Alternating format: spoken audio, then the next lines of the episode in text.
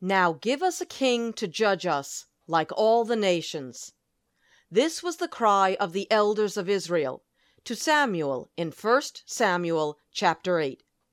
It forms the basis of our current sermon on the sad human inclination that takes sinful men and makes rulers and idols out of them to be lifted up and followed by the masses. Hi, I'm Patty Scalzo, and this is the radio broadcast of Shear Jashub, brought to you by the Church of Shear Jashub Christian Tabernacle in Madison, Connecticut, and featuring the teaching ministry of my husband, Pastor Greg Scalzo. If you have been listening, you know we are currently in a background study in the Old Testament on heavenly authority, and the book of 1 Samuel has provided us with a wealth of information. When we left off last time, Pastor Greg was contrasting the human kings of this world with the true king sent by God, our Lord Jesus Christ. And he had just read from Colossians chapter 1 and verses 15 to 17. Here now is the conclusion of the Sunday message.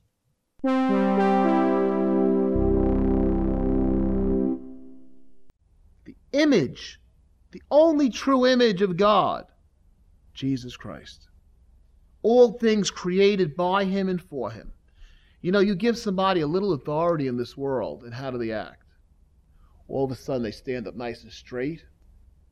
And when people are not doing well, they kind of slump their shoulders. They're embarrassed to be in a room. When someone has a little success, the shoulders go up, there's a stride, they walk in, they grace the place with their presence because they've accomplished what? Whatever little thing they're supreme at. You know, if they're the, the head of a university, if they're the head of a state. People do this even in small positions. You know, they're the king of their own little town office in no man's land in this little tiny town of 500, but they're, they're king of that office and they walk and they stride in their authority. Even if a person was king of the world, like the Antichrist will be, what does that compare to one who is the image of the invisible God, for by him all things were created that are in heaven and that are on earth, visible and invisible, whether thrones or dominions or principalities or powers. All things were created through him and for him, and he is before all things, and in him all things consist. He is the creator God. And when he comes down to this world, does he walk around and lord it over? No, he comes humbly. He comes bringing salvation. And our pathetic human nature cannot even understand that. Because we're looking for someone to walk in and stride over us, a conqueror bent on conquest, as it says in Revelation, as the Antichrist. Him, another, remember we studied that, another they will receive. But the one that comes in love.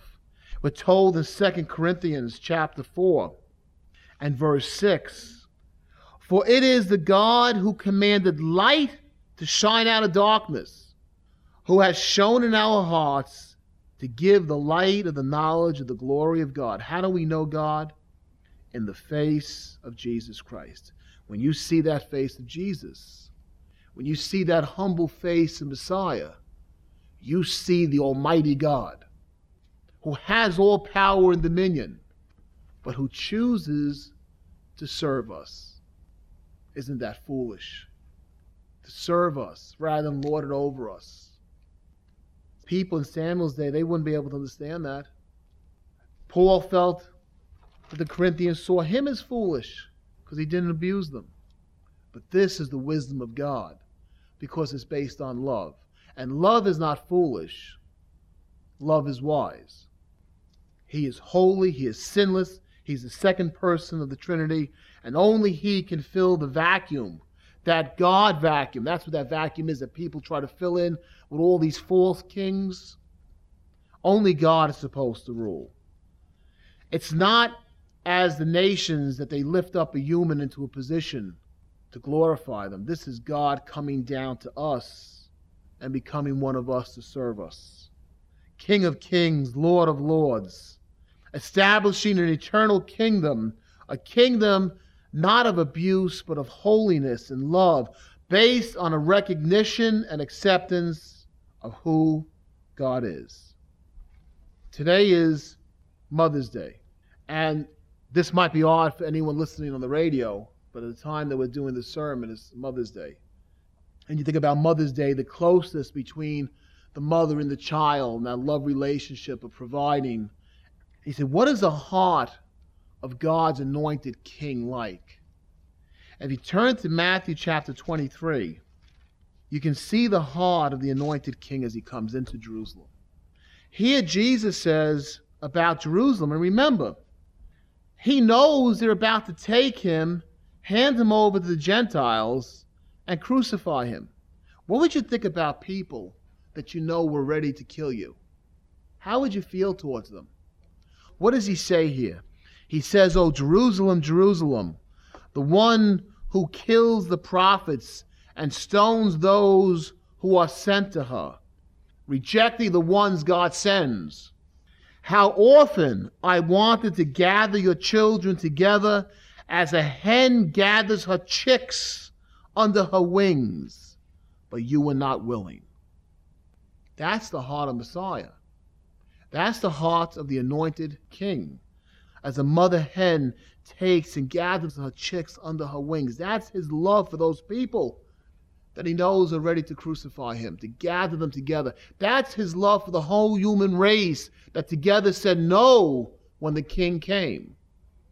The heart of God is love, and someone will say it's soft, but that's for our salvation. There will come a point when, no matter how soft God has been to an individual, there are those who will say no, and then God will be hard. And he'll say, You don't want any part of me? Then away from me, you doers of iniquity. Be gone to the place prepared for the devil and his angels. Because if such love is shown human beings, and we say no, no, no. Be careful the things you ask for. If a person says no enough to Jesus Christ, they'll get what they want. They'll get an eternity without Jesus Christ. But when you see Jesus, you see the Father, and it'll be an eternity without God. And that's hell. That's Gehenna. He, his heart desires that none should go there, that all should be saved. He's as that mother hen desiring to bring those chicks under his wings. That's the holiness of God's Messiah. That's the love of God's anointed king. All the other kings reign by the power of the arm. He reigns by the power of his holiness, and ultimately he will be supreme. Because God says in Psalm 2, He says, Why do the nations rage and the people plot a vain thing? It's an empty thing, it's not going to be successful in the end. The kings of the earth set themselves, and the rulers take counsel together against the Lord, against Yahweh, and against his anointed, saying, Let us break their bonds in pieces and cast away their cords from us. He who sits in the heavens shall laugh. The Lord shall hold them in derision. Then he shall speak to them in his wrath and distress them in his deep displeasure. And he says, Yet I have set my king on my holy hill of Zion. I will declare the decree. The Lord has said to me, You are my son. Today I have begotten you. Ask of me, and I will give you the nations for your inheritance. That gentle Messiah in the end wins.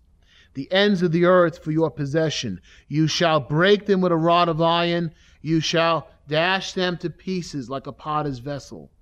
Now, therefore, be wise, O kings. Be instructed, you judges of the earth. Serve the Lord with fear and rejoice with trembling. Kiss, worship the Son, lest he be angry and you perish in the way, when his wrath is kindled but a little.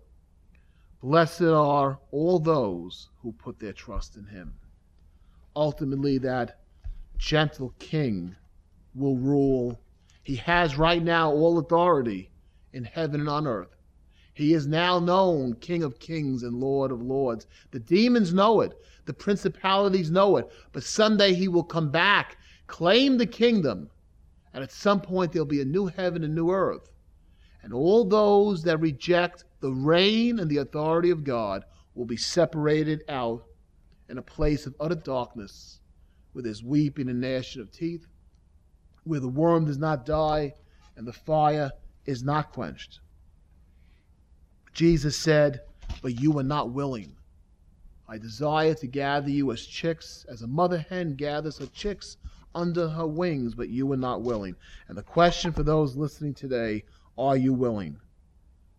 Can you have such a one as Jesus be king in your life? He loves you and he cares for you more than you love and you care for yourself. Do not let the sin and the pride and the arrogance of this world, as in the time of Samuel, as in the time of the Lord, stop you from receiving God's king. They did not recognize the time of God's visitation. And what does he conclude with them in Matthew 23? He says, See, your house is left to you desolate. For I say to you, you shall see me no more till you say, Blessed is he who comes in the name of the Lord. This King, this Messiah, humbly bringing salvation, is not an abuser, he's not a user. He's one who gave his life for us, and he deserves to rule over our lives. Father, we thank you for your King that you give to us. Father, we thank you for the only true King only you can reign, and you reign in our lives through Messiah Jesus. Father, forgive us for those times in our lives that we gave allegiance to those who did not deserve our allegiance. Father, that we did not think for ourselves and seek your face.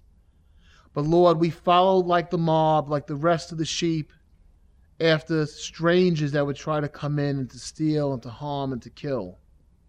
Lord God, help us as a church throughout this world to understand that there is only one that we owe our allegiance to with all our heart, soul, mind, and strength, and that's your Son, Christ Jesus. For when we give him honor, we honor you, Father. We thank you for him, Father, in Jesus' name. Amen. You have been listening to the teaching ministry of Greg Scalzo pastor of Shear Jashub Christian Tabernacle of Madison, Connecticut. We hope you have enjoyed today's study and will be listening as Pastor Greg continues this fascinating and important series. It is always a blessing for the church to hear from our listeners. Our address is Shear Jashub Christian Tabernacle, Post Office Box 518, Branford, Connecticut 06405. That address again is Shear Jashub Christian Tabernacle, Post Office Box 518, Branford, Connecticut 06405. Sunday service is held at the Madison Memorial Town Hall on Meeting House Lane in Madison. May the Lord keep you safe in His blessed hands, as with all your heart, soul, mind, and strength you serve him.